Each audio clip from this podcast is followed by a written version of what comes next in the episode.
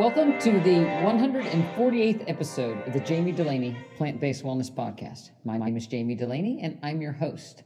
I'm a plant based cardiologist and endurance athlete living in Southwest Florida. Today, I have a different format. I gave a lecture this evening to a group of people that are starting a plant based journey.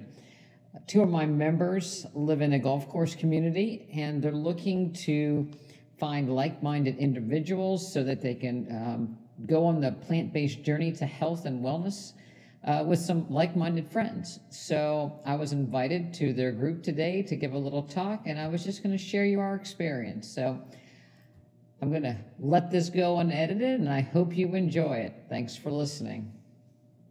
So, um, obviously, I am uh, Bob and Judy's physician, but I also do a podcast and it's called the Jami Dulaney Plant Based Wellness Podcast. And I typically typically record on Thursday evenings. So welcome to the Jami Dulaney Plant Based Wellness Podcast. You all are out. um, we I changed my practice. I've been a cardiologist in Port Charlotte since 1999. I came to town. Uh, before that, I was at West Virginia University, uh, and then Venice, and then finally at Port Charlotte. But I became a cardiologist largely because I needed to fix myself because of a terrible family history. Uh, my mother's mother died at 57 of heart failure and diabetes. Her father died at 47 of a massive heart attack. Uh, my father's uh, grand, mother died of diabetes and heart attack. So diabetes, heart disease was rampant in my family, and even as a young kid, I remember riding to the hospital with my one grandmother in heart failure. So it kind of made a lasting impression, and you know, add in a little bit of science stuff, and that's what got me into cardiology. And the thought was that how do you best manage people to keep them from dying of cardiovascular disease? In the traditional practice is to be able to diagnose people in early detection um, and treating people. And so we know the risk factors for cardiovascular disease are smoking, so don't smoke. Um, being a man, now you can change that, but and age over 55, women start to catch up. Um, diabetes, hypertension, high cholesterol. So if you the thought process is that if you take your blood pressure medicine, and you take your cholesterol medication, and you eat a healthy diet, whatever that might be, and uh, exercise, whatever that might be, that you won't have heart disease. Well, my doors never, I never ran out of business. So obviously, those things don't necessarily work 100% of the time. And I prided myself in being able to titrate cholesterol medicines to a cholesterol less than 200 and diabetes to a you know a glucose around 100 and blood pressure medicines to a less than 120 and you know get people on the, the medicines that the american heart association says is good protocol and what's the standard of care. Yet people still have vascular disease and progression. So nobody ever really we you know when you say hypertension people think um, the, the diagnosis code is essential hypertension meaning it just happens. Most people think they have cardiovascular disease because they have a bad family history and there's nothing you can do. You're sort of a victim of your genes, so to speak. And when you get these illnesses, you take medications and band aid them up and hope for the best. And we don't ever ask why. We just assume it's your genes, your family history, take your meds, go on about your, uh, your you know, good luck to you. But that doesn't necessarily doesn't necessarily work. And um, the way I ran into an alternative. I was in the heart catheterization laboratory one day. I was getting ready to do a procedure.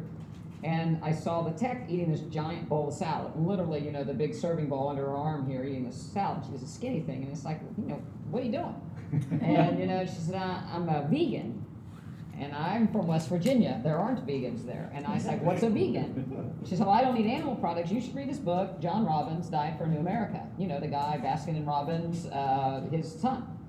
So I got the book and I went home, and it was kind of a page turner for me because they talked about all the things that I didn't know. I had no idea about factory farming. I had no idea that, you know, dairy could be so bad for you and cancer causing, you know, these various different things. And by the time I was done reading the book, I decided I was a vegan. So I promptly, you know, went out of my study and to the family and said, "We're now vegans." And they said, "You're a vegan, but we're not a vegan."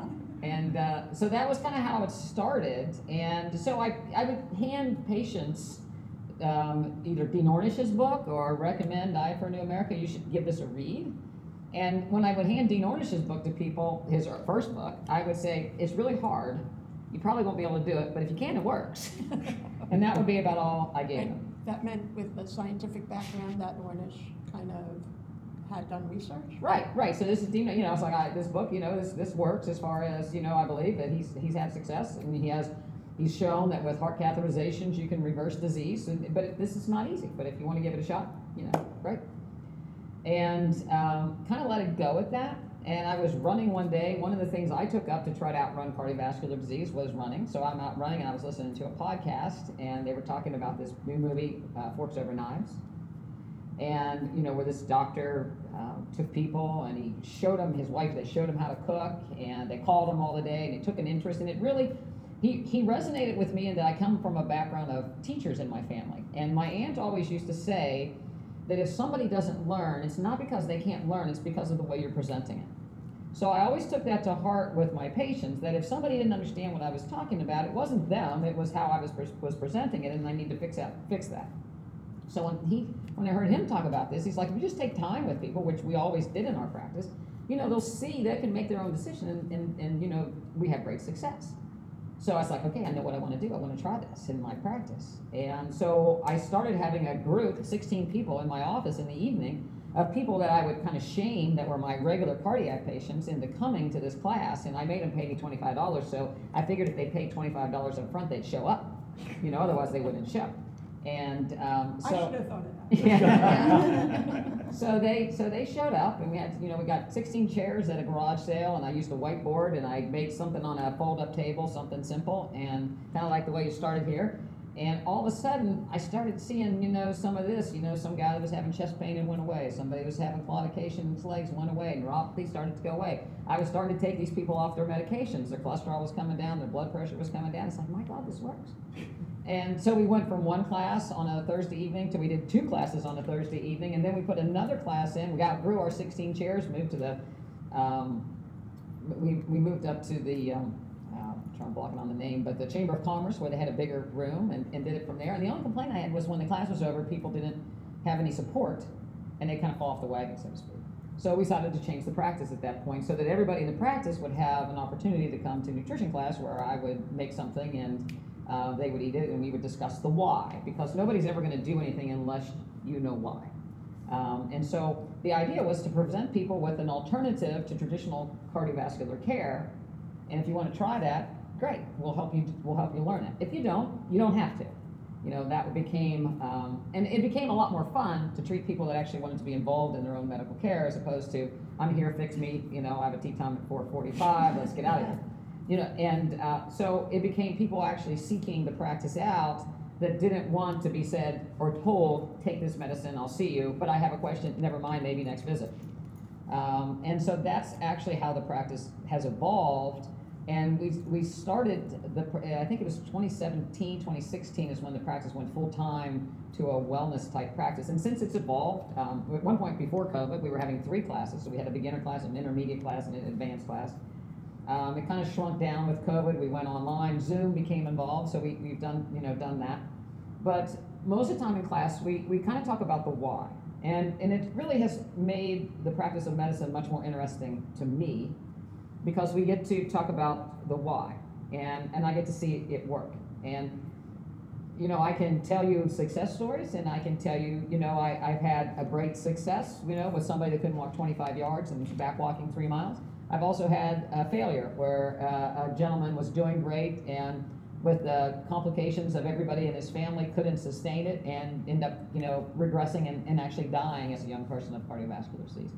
So it's not a fix that you can do two months of and go back to your old ways and you'll still be good. Um, it's a lifestyle, but the idea is to maintain, to make it such that it's a lifestyle that you enjoy. I always tell people, I'm the first one to put um, that I enjoy every meal. I look forward. I like to eat. I like to cook. I, I, you know, I look forward to my meals. I don't feel like I'm in dietary jail, so to speak. I don't feel like you know I'm having to live this life. Poor me. I have bad genes. I've got to do this or else. And I think that's very important. I think a lot of times with traditional dietary plans, Weight Watchers, Jenny Craig's, those kind of things, you do it for weight loss thinking that once the weight is gone, then you can kind of result, you know, go back to your old ways, so to speak, or you know, maybe a little bit changed, but for the most part, everybody drifts back until they, you know, hit that point, point, then they kind of go back and have to do a reset. Um, there's a big difference between weight loss and nutrition. Weight loss meaning, you know, um, I, I heard somebody talk about why do people do something? Why do you go to the gym, for instance? And for the most part, people go to the gym to look better, right? Feel better, yes, but everybody wants to look better. Nobody wants to, you know, it's like I'm hoping I look worse after this. You know, I'm hoping, you know, I, or, and, and, and so no matter what, most people would like to look and feel better. And so, first thing that usually comes to mind in most people is some weight loss. You know, that that's typically something that. So, marketing is always, you know, you can lose weight and feel better and still eat chocolate cake. You know, and of course you can eat a piece that big that you know once it, you know. So there's always a catch. Um, but nutrition is something that when we look at, I look at as being health. And if you want to, you know, why do people age? You know, why don't 15 year olds have high cholesterol and hypertension? You know, why do you not have a stroke until you're older? Why do you, most people get, why, why do children get cancer? Um, you know, if it's your genes, then why do your genes not kick in till you're 65? How did they know? You know, it's like expiration date, did you come marked with? Or is there something you do? Um, the example that I'll, I'll give is, you know, my mom's family history. I told you that her mother died at 57, her dad died at 48. She has uh, had three brothers that died in their 60s. My mom turns 90 next month. Did she get the good genes out of all the other bad genes? No, she took high blood pressure medicine and antacid pills from her 30s and cholesterol medicine, but she changed her nutrition, you know, at 75. And I believe that is what made the difference in, in her and her in her cognition. So I think that she's working on the genes. My grandmothers all had diabetes when they were in their 50s. I'm 60. I don't have it yet. I know I have the genes. I know at 150 pounds I could have the diabetes pretty easy. Pretty much would uh, bet everything I had on it. I could I could show you how to get diabetes pretty quick. Um, but it's the but how do you how do you change that with nutrition and what it all comes down to whether it's cancer, high blood pressure, high cholesterol, aging in general. It, it's our way that we metabolize energy. So we have these. So you know, I put up in class a picture of a, a garage. When you're born, you have a new garage in your cells, right? It's nice and clean, like when you first moved into your house here at Riverwood. Nothing's in it. Looked great. It's all white. Shelves, everything's pristine.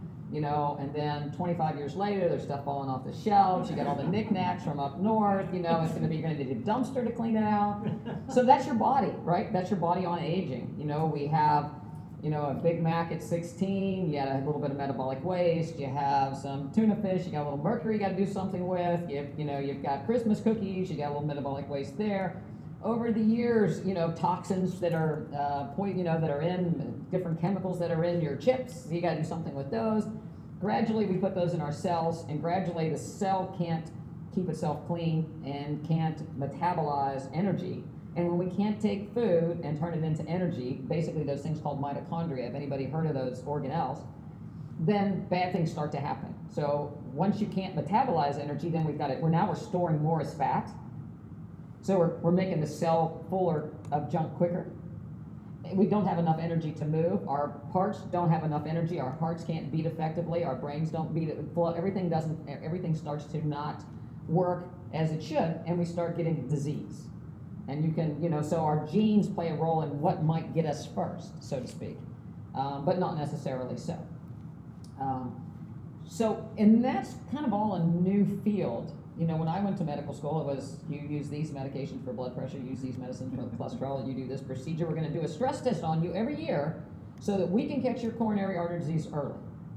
Um, we're going to do your ultrasound of your carotids every year so we catch it before you have a stroke. So I'm gonna I'm gonna watch it as it closes shut, and hopefully when it's you know time for your yearly carotid, hopefully it won't be. So your body knows that you're gonna get your ultrasound in June, so it's not gonna close in May. It's gonna close in you know it's gonna we're gonna find this in June. You know it's it's it's not really good thinking because most of the things that we try to look for we've never you know why not just do a CAT scan on everybody every year. Why not, you know, and a lot of practices we're going to do. You're 55, we're going to do a stress test on you every year because we need to see but we can't pick up those lesions. Um, because the one that might get you tonight, I saw a woman that's 50 years old today in the office, and she had her heart attack, uh, see, 2018. And she had a family history. You know, she says, maybe if I would have had a stress test, I would have caught it. It's like, no. because you know it, it turns out she started exercising and she wanted to lose some weight, so she went on a ketogenic diet. Then she had a heart attack. Kind of like Bob Harper, you know, with the big Biggest Loser. You know, he started putting butter in his coffee, and he had the big one, despite being, you know. So you look good on the outside. It's like my grandfather's 1960 Ford. You know, that rust, the frame rusted on the inside. The outside looked really pretty, but the frame rusted on the inside. We can rust on the inside, and you can't really detect it, so to speak. So these lesions that we find now, the big, you know, calcium scores, right? People are going out and get calcium CTs to see whether or not they have calcium in your arteries, and it's like, okay, you flunked your test, you got calcium in your arteries, you've got vascular disease. Now we should do another test. Now we should do another test, and you know, but I feel fine. Will these tests make me live longer or live better?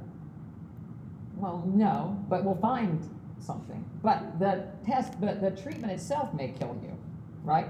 So if I perforate your artery when I'm doing a heart catheterization and cause a heart attack, and you weren't having any symptoms before, now I've actually made you a patient, perhaps. We now know that, and it's very interesting. Um, running exercise, people that do um, long distance running tend to have less cardiovascular. There's no there's no upper limit of exercise that people start to do worse with. So starter. So you know, American Heart Association says do 150 millig- minutes a week. But if you do 5,000 minutes a week, it's not gonna you're not gonna die because you did too much exercise. So we know it just keeps getting better, and there's not there's not really a place that you know unless you break your neck or something that is going to make it worse. But we also know that when you do calcium CT scores on ultra distance runners, people that are running these long, crazy distances, they have a, they have more calcium in their arteries than, than other people their age. It's like, well, that's just great. You know, you're doing all this running, and now you're going to die of cardiovascular disease mm-hmm. because you're, you know, you're causing a problem. But it turns out they don't. They don't have the events. They just have the calcium. A study came out this week that actually looked at people that have healing arteries, and guess what? They calcify. So if you have calcification in your arteries, those aren't going to those aren't going to be the ones that hurt you. They're stable. They've got a calcified. They got a cap on them. But if you have a soft, say if you have Saran wrap on top of your plaque, then the cholesterol can pop through, and then that's what causes a hole in the clot, and that's causes the big one. So we can't find we can't pick up the 20 percenters that's going to that are soft, that are going to rupture tomorrow and cause the big one. We can pick up the ones that are stable, and we say, well, those are 80 percent. We need to put a stent in there. But it doesn't make you live longer or better if you're not having symptoms. And so we're finding that with more and more treatments in reality. So, you know, meniscus surgery, everybody's like, oh, your meniscus tore, we gotta fix that. We'll put that and make that better.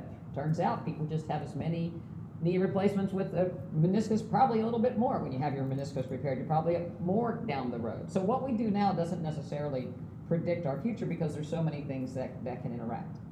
So back it all up, you know, so we started to teach the, the plant-based nutrition in the office. Now, is how many people in here are dabbling in plant-based nutrition or feel like that they're plant-based? Somewhere in there, pretty good. We're planting. Dabbling, plant-based, Yeah. maybe, thinking about it? What is it? What is it? Can I say what it is? What I, you know, what is the difference? Oh, that's interesting. Can I say what the difference is between a vegan and a plant-based person? Is that a fair question? Um, so a vegan is more of an ethical statement that you don't eat or use animal products. So I wouldn't use cosmetic that had, was tested on animals. I wouldn't wear leather shoes, um, and I would eat things that weren't made of animals. But it could be a processed food, like a Beyond Burger or pretend whatever, um, you know, pepperoni made out of something else or something like that. It's okay, but I just I'm going to try to avoid animal products to the best of my ability. Well, a lot of those things, if you're going to try to make like Beyond Meat hamburgers, the idea was to make a hamburger that just tasted like a hamburger. Well, if you make something that's just like the thing that you're trying not to eat, it's going to have all the same ingredients for the most part, except it didn't come from an animal. So all the same amount of sodium, has the same amount of fat, um, you know, and there's a bunch of some other stuff to make it, you know, uh, look and taste like it. It may not have cholesterol because only animal products have cholesterol, but chances are it's not going to be healthy either. So it's not a health food, it's just not an animal food. On the other hand, if I'm going to eat plant based, I'm going to try to eat foods that limit my metabolic waste, that allow my body to kind of clear out the garage, so to speak. So the instance would be if I went, uh, say I was eating salmon, because that's everybody thinks that salmon is a good food. So a piece of salmon uh, versus um, a kale salad. So the salmon has protein, so does the kale. Has salmon has all the nine essential amino acids, so does the kale. Not the same percentage, so it's not a complete protein, but it has all the same, it has all the essential amino acids. A salmon has cholesterol. Plants don't have cholesterol. Salmon has saturated fat. There's very little, if any, in, in kale. Salmon is floating around in the water till it got to be big enough to harvest. So it stored all the things it swam, swam around in in its fat, because it's a fatty fish. So dioxins, PCBs, mercury, whatever it happened to swim in, um, whatever they gave it to make it have a pretty color in the grocery store. You know, so that goes all into the salmon. So I gotta, I gotta do something with that metabolic waste. On the other hand, if I had, you know, a kale salad, I'm going to use that fiber to help my gut microbes. I'm going to digest that kale and use the nutrients, and the byproduct is going to be basically carbon dioxide that I exhale and oxygen uh, or in water that I pee out, and the energy that I convert into some sort of muscle mass. Now you say you can't live on kale alone, so I have to have something with it, right? You know, it's like you know that's uh, when I, you know, you have to have something. Um, so obviously I have to make the plate whole, and so if you imagine the plate from uh, the American Dietetic Association. They have the, you know, you have the plate with the um, um, a protein. We don't want to talk about animals. We call it a protein now.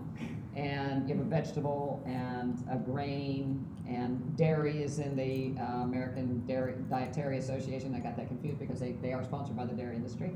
And um, then they'll say limit the simple sugars or whatever. That's kind of the plate. Well, my plant-based plate would be, you know, my greens because those greens are one of the most nutritious things that I could eat. That kale is going to dilate my blood vessels. It's going to give me omega-3 fatty acids, so it's going to give me fiber. So that's really important to have on my plate every day. Some sort of green doesn't have to be kale. And then I'm going to have, and then I'm, spinach, right? And then I'm going to have some other vegetables. And then I'm going to have a starch of sort, the potato or rice or grain. So quinoa, farro, rice uh, or a sweet potato or a white potato, and then I'm gonna have fruit, and that's pretty much gonna be. Uh, and then I and I have to have an, and my protein source will be beans or tofu, uh, and that that pretty much makes my plate. If I want to lower the energy of that plate to, towards weight loss, then I would shrink the portion of grains and beans perhaps a little bit. If I have a lot of inflammation in my body, I'm going to want to increase those vegetables that have anti-inflammatory type properties, the kale, the colorful vegetables, um, and, and so forth. If I have chest pain or vascular disease, I'm certainly going to want to have those greens in, which are kale, spinach, broccoli, cauliflower, arugula, broccolini, any kind of cabbage. Those are those going to be when I want to get six cups a day in if I have vascular. So we we fine tune people's plates to what we're trying to achieve with them at the point they're in. My grandson's two and a half, so he's never had anything but a plant. He's in the 95th percentile for height and weight, and we're just trying to get calories. We're trying to get calories and nutrients in him, so a very colorful plate. As long as he's getting enough that he's growing, so he needs more calories. He needs a little bit more fat. So children, because they're still developing, need some of those good fats, the avocados, uh, you know, maybe a little bit of oil, but tofu has a little bit more fat. Some of the more fatty foods that are, you know, maybe a little bit more nuts and seeds. But we're not growing, and if we're depending on our energy level, if we eat too much energy, we're just going to store as fat. So there's no need to take in excessive amounts of fat because we're just going to store it. When people say essential fatty acids, don't you need the good fat?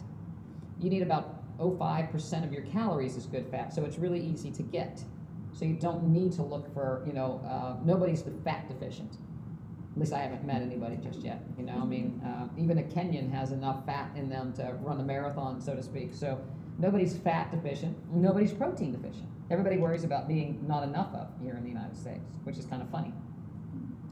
Um, so that's that's kind of it in a nutshell as far as how we practice. So we individualize things depending on the person. Uh, meet people where they are. We have people that aren't plant-based in the practice. We try to shove them that way a little bit, but we don't kick them out or shun them. Um, but different people have to hear things at their own pace. And sometimes, you know, we have some. We have a member in the practice that when they were up north in Boston, they had some vascular disease. They went to the doctor. He said, "You should watch the movie Forks Over Knives. Here, read the book." They brought the book home. They put it on the coffee table. They never opened it up. Um, they came down here and they stumbled into some lecture I was getting, and they heard that word again, "Forks Over Knives." It's like, you know what? We better read the book. And you know, and then one thing led to another, and that gentleman actually did his first marathon, actually second marathon this year with us at 80. So it takes sometimes hearing things different ways to click in. You know, um, the lady that I saw today, you know, has, you know, she's got a very busy life. She's still work. She works full time. She has a disabled uh, son. She has a younger son. Um, you know, she runs. She's running. They're running a business. They're homeschooling their kids. I said, can you think of something else to do? you know, and she's trying to get food on the table at night. And it's like, so this woman's not just. It's not a two-hour dinner that she needs to be preparing at night. How do you get food on the table in 30 minutes that everybody will eat, nobody will whine over? Mm-hmm. And, and it's, that's healthy. And that's a real thing, right? Because if you've got to read a 20 page recipe every time you go to cook, that's going to get old really quick. It's like trying to translate the newspaper, you know, out of Japanese into United, you know, into English every morning. You know, who's going to do it? Maybe one day it's fun, but the second day, you know, I just look at the pictures. Plus the planning. The planning, right? And how do you, you know, how do you get things? You know, my grandmother was always good at. We talk about making something out of nothing. You know, and looking in the refrigerator and making a meal. But not everybody's like that. You know, how do you put things together uh, and make it so that it tastes? And, and if you have a spouse that you know you put this some dinner on the table that you worked really hard for, and they just, you know, tofu. I just, you know, I don't like the texture. You know, I mean, how you, how many times are you going to try that? You know, I mean, it's, it's not really worth it. Um, the funniest thing was in the practice when we first started to change and wanted to do that early nutrition class. I felt the need to give this talk to everybody that walked in the office during the day. So about 10, 15 patients a day, depending. I try to do this 10 to 15 times, and I would be hoarse by the end of the day. But the funniest part, if somebody came in with their spouse, and you, you can always tell the one that did the cooking, you know, they kind of kind of burled up like this, you know, and they and they knew they knew the person that like you know they've been on 20 bad diets before. They're not going to do this either, and they're going to put me through misery. And I certainly didn't come to Florida to cook, you know. And um, you, you see that you know getting all, you know, you know sort of straight up, and he's like there's there's problems there's problems here. Um, but I've also seen people come in that I had this this husband and wife come in and literally they had the worst diet that I've ever seen in my life. They they they um, you know it was bacon and eggs for breakfast, followed by chicken wings at lunch. That they bought chicken wings at Publix and put a little bit more barbecue sauce on them and ate them for lunch. And then it was like another combination of steak or more of the same thing, ham at night. You know, the guy had a heart attack, had diabetes, his sugars were three or four hundred. Surprise.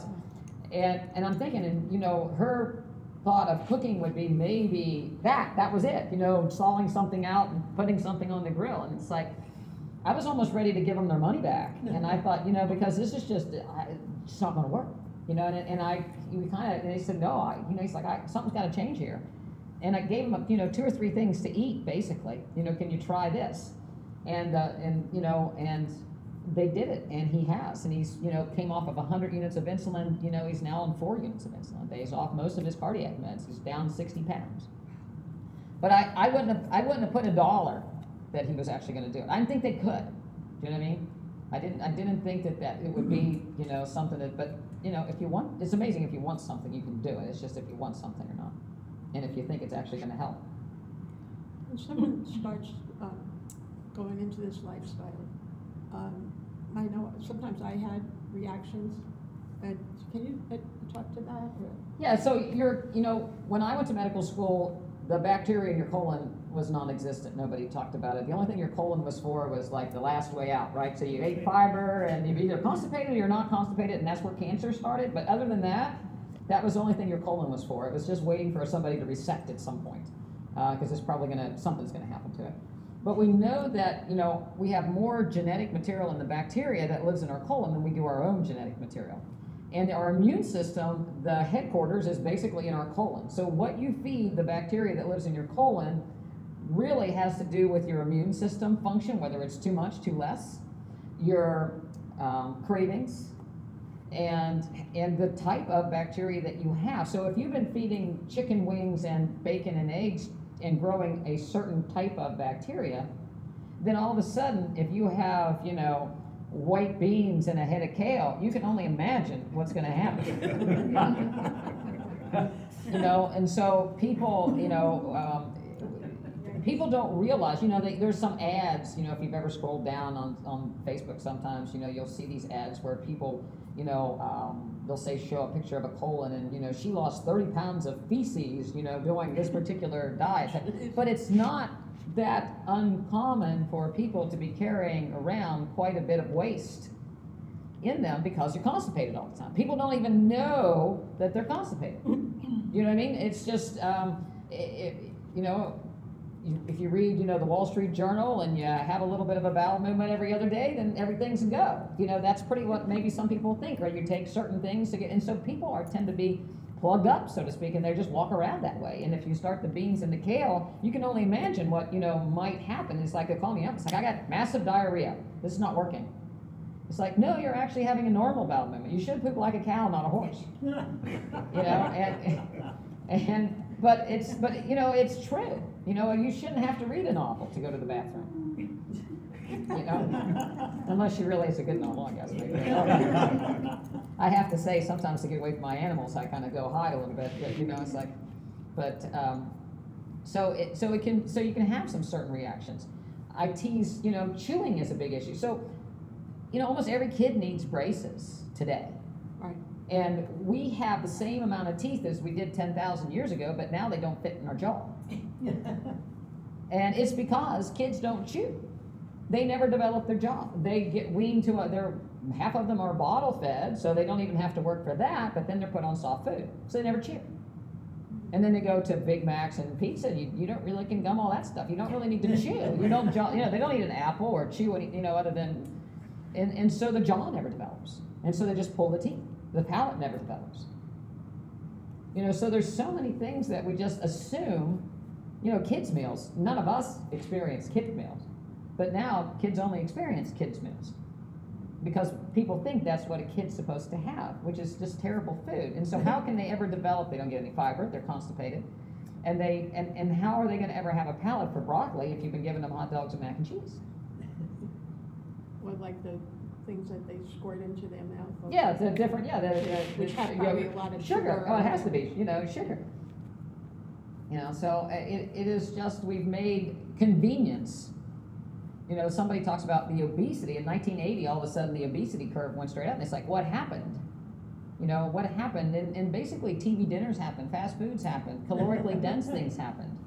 You know, we do, people move, there's a gym on every corner, but there's also a fast food on every corner.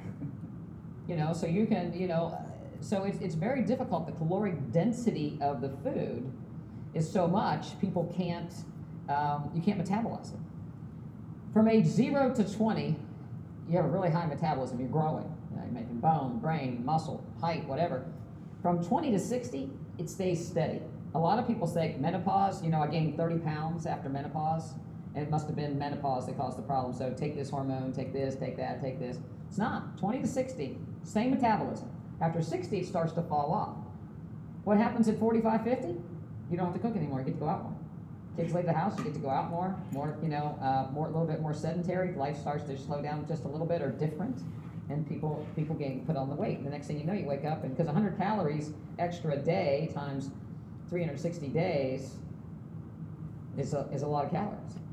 10 calories, you know, an extra uh, an extra lifesaver a day is a pound a year. 10 calories, 365 days a year is 3,000 calories, and that's a pound. So it doesn't take much, and especially when you go get the chicken wings that in the bag that were fried at the factory and dipped in something, and then you put them, then, then the you know Arby's puts them in the frying thing and puts a little bit more oil in them, right? So you're kind of doomed when you you know rely on people to make your food for you sometimes. I told some lady, you know, she said, "Is it okay if I buy the bags of vegetables that are already cut up at Publix?" You know, in the produce, the fresh vegetables She said, Well, no. She said, "Why?" And it's like because.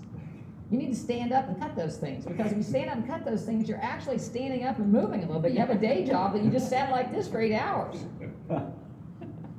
What's the difference between going out to dinner and making your own? So you get your car, you drive to the restaurant, you park as close as you can. You walk in because you got your good shoes on. So you walk in, you sit down, and you eat. You get a bigger portion than you would have at home. You're going to order an appetizer because you had to wait. Um, the bread, ke- the bread keeps coming, you know. So you keep. You're going to have a drink because I mean, come on, we're here to socialize. and the food is more greasy and it's you know more calorie dense. And then you eat it, and you know some people are really you know it's like I have saved half of the dog. They bring it back with them in the in the car right by the door, and they drive home. But if you had to make it, you had to drive to Publix. You got to walk in. You got to put it in your cart, check out, come home, unload it. cut it up, cook it, eat it, do the dishes. So you burn, not only did you eat less, but you burned more. You actually moved, your body was actually moving a little bit. So that could be a swing of eight or 900 calories, just that meal. So you do that, you know, I um, Dr. Esselstyn from Forks Over Knives. I have a funny story. So when I first started trying to convince people to do this, I had a friend of the family who was an attorney who was significantly overweight. And he had had a heart attack and he swore he was doing this. And he come in and he didn't lose a half a pound. You know, I mean, the same guy, and he swore. They went to an Italian restaurant, but he went to the kitchen and they did it right. And he didn't vary, you know, he was eating everything right. Still have a little chest pain, but, you know, again, no oil, not eating, I don't know why I can't lose weight, I'm hardly eating anything. So I'm looking at this guy, I'm like, I'm afraid he's gonna die. You know what I mean? He's got heart disease and he's a big guy, and plus he's an attorney. And so I'm saying, don't do all these things and just eat plant based. And he dies, what's gonna happen to me? I'm going to jail. And so I called Dr. Esselstyn up on the phone. And, he, and I said, I had a problem. I said, I got this guy. I said, and he's, you know, he says he's doing everything. He's still having chest pain. And he looks at me, or he, and he says, he said, is he fat? And I said, yeah. He says, he's cheating. he said, he's cheating. And it's like, eh, you know, he says he's not, he's cheating. He says, does he eat out? And I said, maybe once a week. He said, that's 52 times a year. you know, and, but you just don't, you know, we get to the point where we don't notice. Have you ever, um, like Weight Watchers, anybody ever done Weight Watchers? Yeah, me. uh, Yeah, so the portions, right? You know, a cup of this, so many points, cup of this, so many points, right? So after a while, you think you can eyeball it, right? Yeah, Yeah, so after you're done with that, you eyeball it. then the weight starts going. Yeah, exactly. That's your eyeball it, you know? We always talk in class about the peanut butter and the spoon, right? Tablespoon of peanut butter is 110 calories. So what's your tablespoon like? Nobody's looking, and then it's another one, you know? But it's like, I just, my mother always says, I just ate this much. And it's like, they don't do portions like that, mom. It's always this, just this portion. It's like, they don't make portions like that. I'm done. Questions? Curious, these two have stressed not, have stressed not having oil in your food. Yet, on Mediter- most Mediterranean diets s- suggest that you have, you know, olive oil. Mm-hmm. What's, what's the deal with olive olive oil? Well, for the most part, for starters, olive oil is generally not olive oil. There's very little regulation to olive oil. And the benefits of olive oil depend on when you pick the olives, how they were processed, you know, and what they were mixed with. And, how- you know, so olive oil that Giuseppe made, you know, on the farm is a lot different from the half gallon that you buy at Sam's. Okay. So for the most part, it's cut with seed oils. Olive oil, the makeup um, is basically a, mostly a monounsaturated fat, which is supposed to be less dangerous. It has a little bit of saturated fat. It does have a little bit of omega-6 fat, but monounsaturated fat has not been shown to cause as much cardiovascular disease. Does it reverse it? Depends. Doesn't really revert. Nobody's ever shown olive oil reverses disease, but it decreases cardiovascular incidence compared to other ways of eating. So if I compare smoking chocolate cigarettes to Marlboros, I might be able to say that the chocolate cigarettes are better than the Marlboros. Can I say it's a health food? Not necessarily. Follow me? So it's better than it's better than eating um, lard on your cooking with lard. Will it reverse disease? Probably not. Will it slow it? Possibly, maybe, if it's truly olive oil. The problem is when you take an olive and you squeeze it, to get the yellow oil out, actually should be green if it's done right. Um, then you've left the fiber and the nutrients behind, and you just have this liquid. The liquid can hit those cells in your colon where that bacteria lives and causes an inflammatory reaction. So, those people prone that have those bacteria may actually set off inflammation. So, for instance, we had a fellow that had rheumatoid arthritis and you know the crippling kind. His fingers were kind of bent. Walked with a walked with a cane, and he had no rhythm problem, So that's how I got him to try to go plant based. He comes in the office and he's still having issues, and he's really not lost much weight. And they swore and down they weren't eating any meat, they weren't eating any dairy, and it's like, and I'm kind of you know scratching my head again. You know, it's like they seemed like they weren't lying to me. Um, any more than anybody else does. And uh, he said, Yeah, he said, me and my wife, we make this big pot of roasted vegetables. We put them on a cookie sheet and then we put the oil on them. you know, so Italians in Italy might use a tablespoon of olive oil for like the whole meal, but here we've got it in the pasta sauce. We've got it in the, uh, you know, we're cooking with it. We're putting it in the, you know, the whatever. You know, it's everywhere. You know, it's in your energy bar. It's it's in your, it's everywhere. So we have so much more oil than somebody that put a little bit in the pan and, you know, that was good that we had because it was so expensive, we have to cherish it. And actually, the, the burn point of olive oil is not, it shouldn't really be a cooking oil. It should be, you know, at best, something that people, you know, put on a salad or something for the most part, but it's not meant for high heat at all. It starts to oxidize, and we know oxidize causes inflammation. Again, starts that, that part. So, again, if we're trying to reverse disease, if your garage is spot clean, you know, it's one thing, but if we're trying to take somebody that has chest pain, high blood pressure, and high cholesterol and, and turn back the clock, we need all hands on deck. So we can't keep going this way if we're trying to go this way. That's the reason. Okay. So you get the biggest bang for your buck if you can get it out with, with cooking. Now, is a little bit going to be what you know takes you down? Probably not. You know, so what I always say to these guys is like, so when you go out, you have no choice. You are at the mercy of that guy back there in the kitchen. And if you make them too angry, they're going to spit in your food. So you order what you can, you know, but you can't, you can't, you have to realize you cannot control the situation. And you'll be a menace to your friends and family. Right? Nobody, nobody will have you over. Look how small this group is. You've already lost. Cooking with coconut oil? Well, coconut is actually a medium chain triglyceride, so it actually behaves more like a saturated fat, and it has nine calories per gram. So it's not a health food. It adds more calories to your food. So, and and the thing is, can you get by without it? When I look at if I want to lose weight, what can I eliminate that's not going to cause me grief? Right. So. Um, if I can't taste the oil in something, that's nine calories per gram, and a tablespoon's 110 calories. And for weight loss, I'm just looking for about 250 in the negative a day, so I'm almost halfway there if I don't cook with oil. It's like cooking with oil is about five to 800 calories a day extra. So if you eliminate that, that's a great way to lose weight, and you don't affect the taste. So when I'm sautéing garlic and mushrooms, I just put a tiny bit of water and let them generate. Mushrooms generate water. Your greens will generate water. Um, so you don't need it, so to speak. We're just used to it. What, I wanna gain weight. Great, that's. So I'm supposed to keep moving and exercising? I'm burning, I'm just burning more calories. Um, It feels like it's just, it's a battle. So when you actually, so the reality of it is, exercise will not result in weight loss. I can, you know, I can train for a marathon and I can maintain calories. I, I don't have to, I won't lose any weight. I can, because I get hungry and I eat more. Um,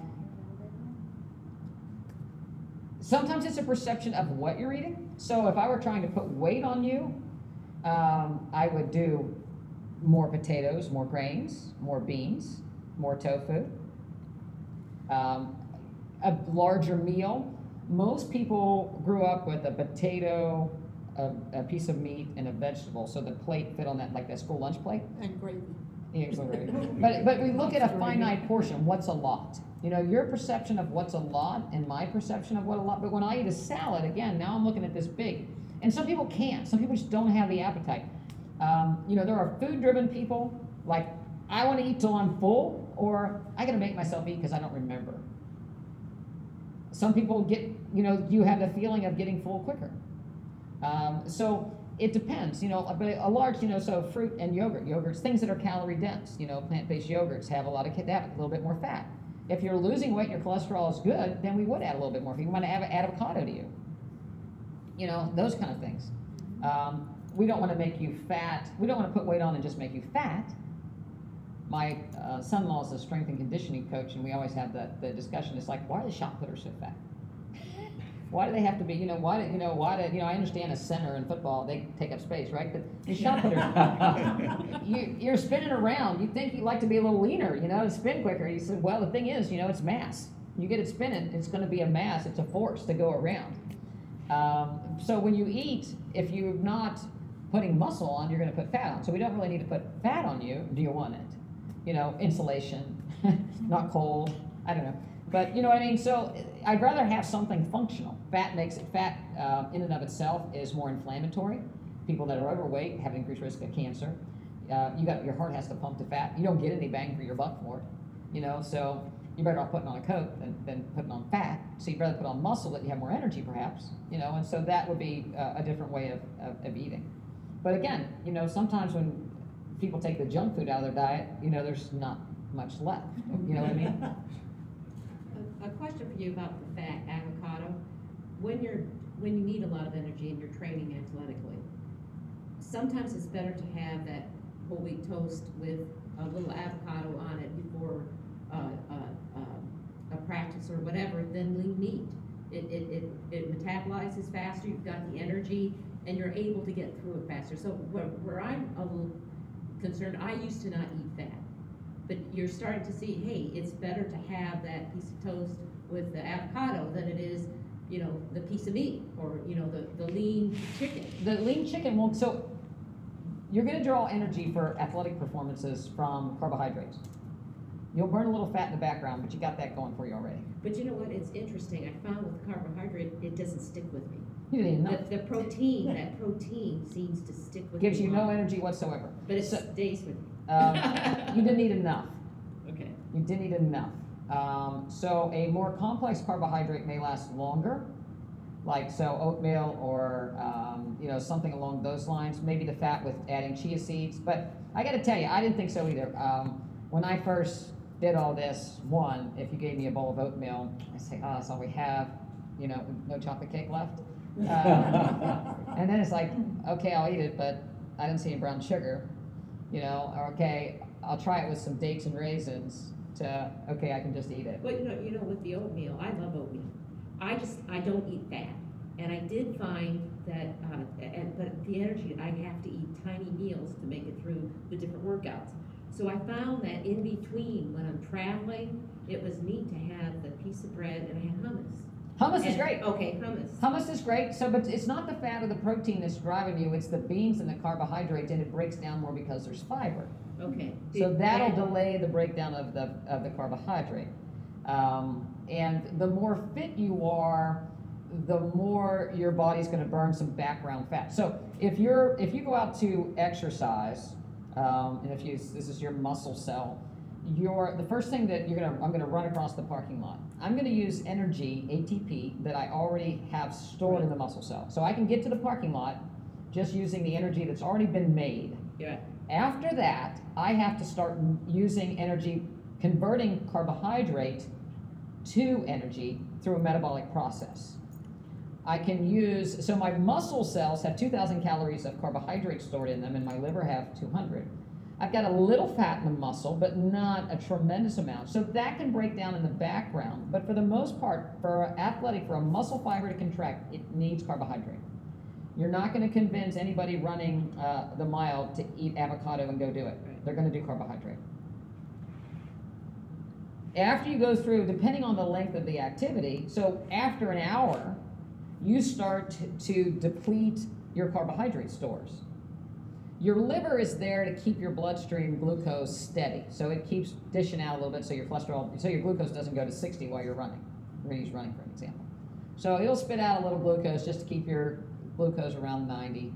So it only has 200 calories. It starts to it starts to go. You know, you start to go through those 200 calories after about an hour.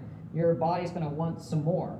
You're either going to have to slow down and drop your heart rate enough so that you can start to metabolize fat because your heart rate has to be lower. It takes more oxygen to metabolize fat than carbohydrate. So that is the proverbial wall. So you have to slow things down and walk. You can metabolize some fat while you restore your carbohydrate stores somehow, and then you can go on. Protein does not play a role in that. I can do a 20, I, well, I just did a 12 hour race. So 50 miles in 12 hours. It didn't have, I'm trying to think if there was any, there was five grams of protein, 10 grams of protein, and something that I may have eaten over the course of the day. I'm fine. I ate after I was done. I had food that had protein in it. I wasn't trying to make up for the protein for that day, but I ate essentially all carbohydrates.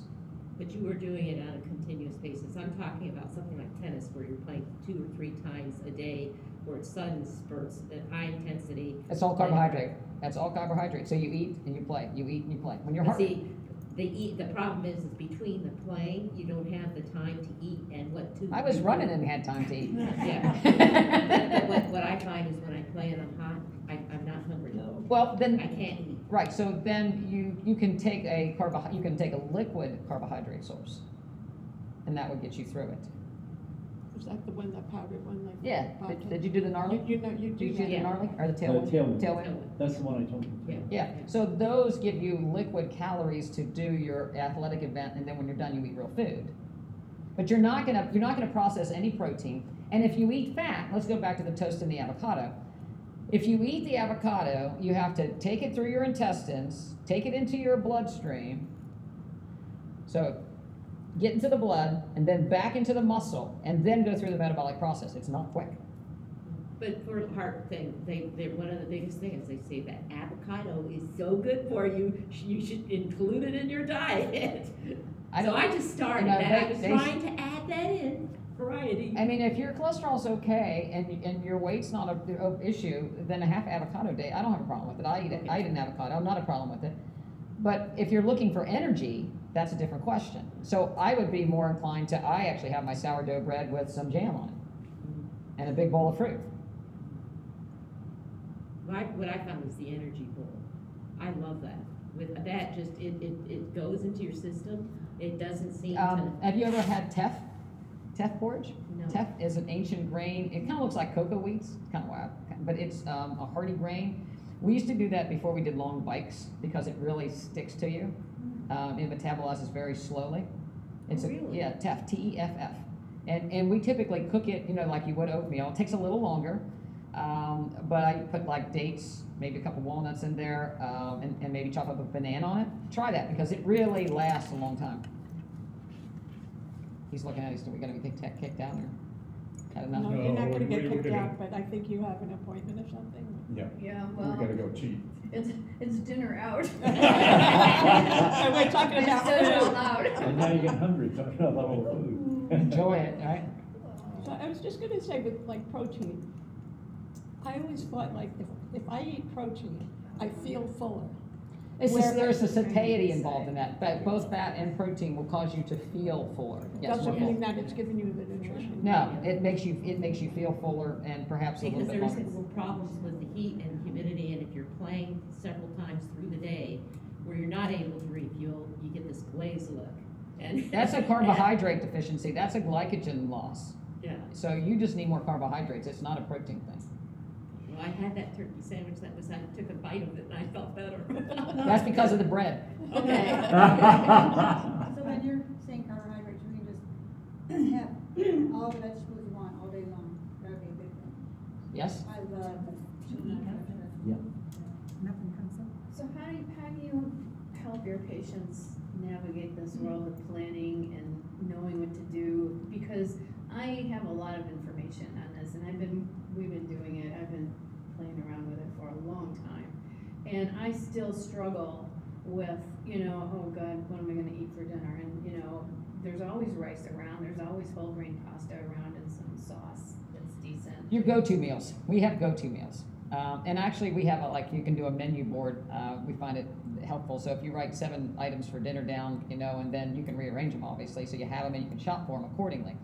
But, you know, my mom's Italian, so there's probably gonna be an Italian night. So that might be a pasta of sort, you know, with a, you know, prima, you know, with vegetables or whatever, maybe a sauce, depends on. We, um, an easy, really quick night, greens, sweet potato, beans. We do a burrito night. Um, so we made our fajita night. So I'll saute some vegetables. We'll have beans and rice. I make a I make a tortilla, uh, you know, out of corn masa. We do pizza night. We have a soup night. So once a week we have soup, um, whether it be a pho, a potato soup, a chili, um, bean soup, something, uh, mock chicken soup of some sort. We usually do that, and then I like to, I do all the cooking in my house, so I kind of like to repurpose things, you know. So I made a lasagna Sunday night, and I'm gonna have it tonight. Um, I made a lentil loaf on Monday. We had lentil loaf sandwiches with um, uh, I can't remember what had with us salad or whatever another night. So I repurpose it, so I don't have to cook every night. And what are your lunches? Um, my lunches are usually could be leftovers, but my favorite lunch is some variation of a s- a, large salad. So it's usually you know two big handfuls of greens, and then my vari and it's usually a whole pepper and a whole cucumber, and then I may do my Mexican salad, which is salsa, avocado, and rice, and maybe beans. I may do my sushi salad, which is um, some nori, rice, avocado, ginger. Um, you know, I might do a Caesar salad version of that, you know, with uh, maybe a yogurt type dressing. Uh, again, those vegetables. But there's usually, we do a quinoa and sweet potato um, version of a salad. So some sort of salad I usually do at lunch and then a piece of fruit. So that's almost all. Or, like I said, leftovers. Today was leftovers and greens. Um, you know, so that's typically. Like if you have a dish like, this is what I usually do, is if, if, say I have a dish that's gonna include quinoa, I make more quinoa. Yes. Because then I have it in the fridge, and we put it in our salad or on a sandwich or whatever with. Or you can use that for your base. So if I have rice, you know, I always make extra rice. So I could use it for my salad, or I could use it in a dish, so I didn't have to get the Instant Pot out to make the rice the next time. If I make beans, I always make extra, so we might have fajitas, and then we might have bean soup. Um, you know, so I try to make it easier, but it's, it's kind of taking the, it's, it's finding the recipes that you really enjoy. We like a recipe that we call it cabbage unrolled. It's with gnocchi, the potato, um, cabbage and sauerkraut and white beans. And then we do uh, this, the sauce, so to speak, is either tomato or I turn it into kind of a stroganoff where I'll do a mushroom and a little bit of a cream sauce with it. And that's usually made of cashew. Pardon me? Go eat now. Yeah. So that's, that's something that we have, you know, that would be, a that would be something that we would have, you know, like a ten-day rotation, so to speak. Yeah, so just plan that out. Yeah, you just find what you like, you know, I mean, we do, uh, I do a crabless cake, you know, so if we do a crabless cake, we do a baked potato and, uh, you know, some, some greens. I find, you know, I, it's funny, when air fryers first came out, I was like, no, no, no, don't use them, don't buy them, they're awful, they heat food up greater than four hundred and twenty-five degrees, they generate acrylamides and they're gonna cause cancer. Well, now they, they, you know, you don't have to heat things up, you can do three eighty-five, as long as you keep your vegetables under four, uh, under four hundred, really, you don't generate acrylamides, which are carcinogens. But I like to take that little air fryer, since a lot of night, you know, and I'll put, I'll cut a sweet potato in half, put in there thirty minutes, it's the best sweet potato you ever had. Spaghetti squash, I put that in the air fryer, you know, put it, got one of the flat ones, you know, it's so quick. My tofu, I'll, I'll make a little bit of a batter, seasoned batter, put that in there, it's good. Last night we did a cauliflower tofu, and then, actually I had mashed potatoes left, so I made potato cakes. Put a little kale and, and onions in there and, and just dry fried them in a pan. So it's just doing things that you find you like and that you don't have to read a twenty page recipe for. Right, but then you also commented earlier, you have to eat enough food, because Yes. you're eating low calorie density food. I can eat a huge plate of food that is really good for me, but then in two hours, I'm looking for a snack, and it's usually something that's not. So you gotta make sure you have the potatoes or the grain in that, and you have to make sure that, um, you know, you have the beans, that you're eating an adequate portion. Because again, we're used to looking at this, the Yeah. Weight Watcher portion, not this. And, and so my dessert, my go through almost every night of the week. Chocolate cake. No. It's this big. No, I take I take a jar, uh, a mason jar that must be a pint size, and I dice up a, a frozen banana, put that in the bottom. Then I put a tablespoon of cacao powder, and then I fill the rest of the jar with frozen blueberries or a combo of blueberries, strawberries, mango, and then I fill that jar about halfway full with soy milk, and I sit there with a spoon while I'm watching my hour TV and I make soft serve, and I'm happy as a clam. I think I have ice cream, tastes like ice cream. I got chocolate, Cacao powder's unprocessed. It's a bean. It has antioxidants, phytonutrients. I got a banana. I got blueberries, good for my brain. I think I'm having ice cream someplace along the road, and I'm happy. And you're working at it. I'm working. making It takes. It doesn't. Yeah, it doesn't go down like that little piece of Right, chocolate cake. So I, it takes a bit.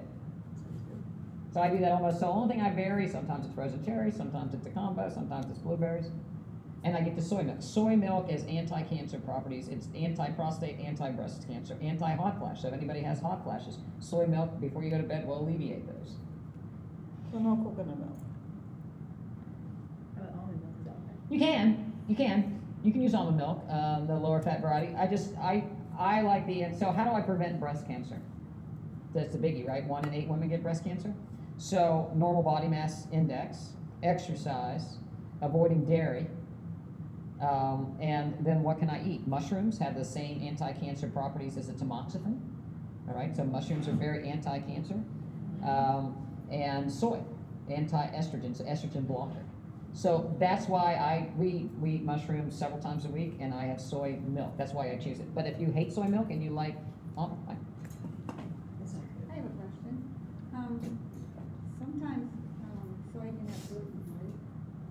Um, soy can have gluten, right? Soy sauce can have gluten because they use wheat to ferment it. But soy milk is just soybeans and water. Okay, thank you. Need to go. Okay, okay.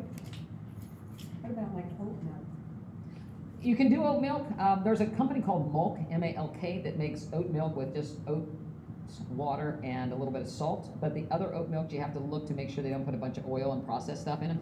If there's a paragraph of ingredients in something, That's not good for I you. don't, you know, it's like that, you know, I don't know what to do with more gum in my garage. I'm sure it won't hurt me that bad, but how much of it do I really need?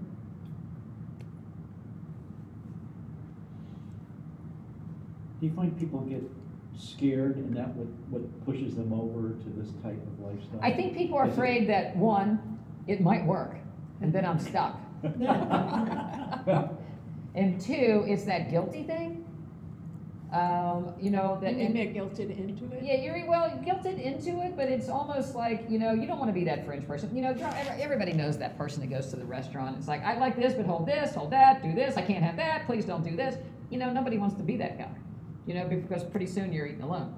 You know, and. Um, so I think that's an issue, and then the how, because again, you know, I can go, and I'm sure you're, you know, once you're used to it. So I'm not going to throw you under the bus, but where are you going to dinner tonight?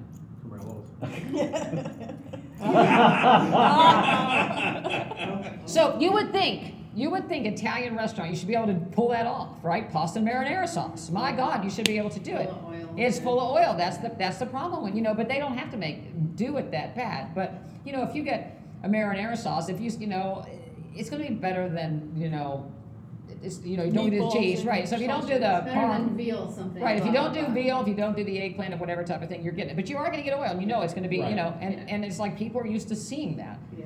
I can even go to the Outback and probably get less oil because I can get a baked potato and the salad, you know, and the vegetables. I can get by there. The Yeah. sides. Uh, the sides, you know, I went to different. Bern's Steakhouse and ordered a bunch of sides. They were, they hated me there. They gave me a bunch of saucers. Like I had six saucers with sides on it. Um, but you can usually Thai food is a place you can always find something. You might get a little coconut milk with it. But um, Mexican food sometimes, you know, there's lard of beans. Like um, what's the new place we've got here? Chipotle. Yeah, Yeah. Chipotle. You know, so they their tortilla shell shell's got a lot of salt in it. But if you do like the bowl, it's not bad. You Bowl know, is good. Yeah, the bowl's good. You can get all those sides, and that works. Um, you know, so most of those places you can work around. Is it as good as? But you can, you can. I don't know why. You know, most sauces because they come in the giant, you know, vats and they're full of oil type of thing. But you know, it's like we make great sauce. My mom's Italian. We make we make stuffed shells.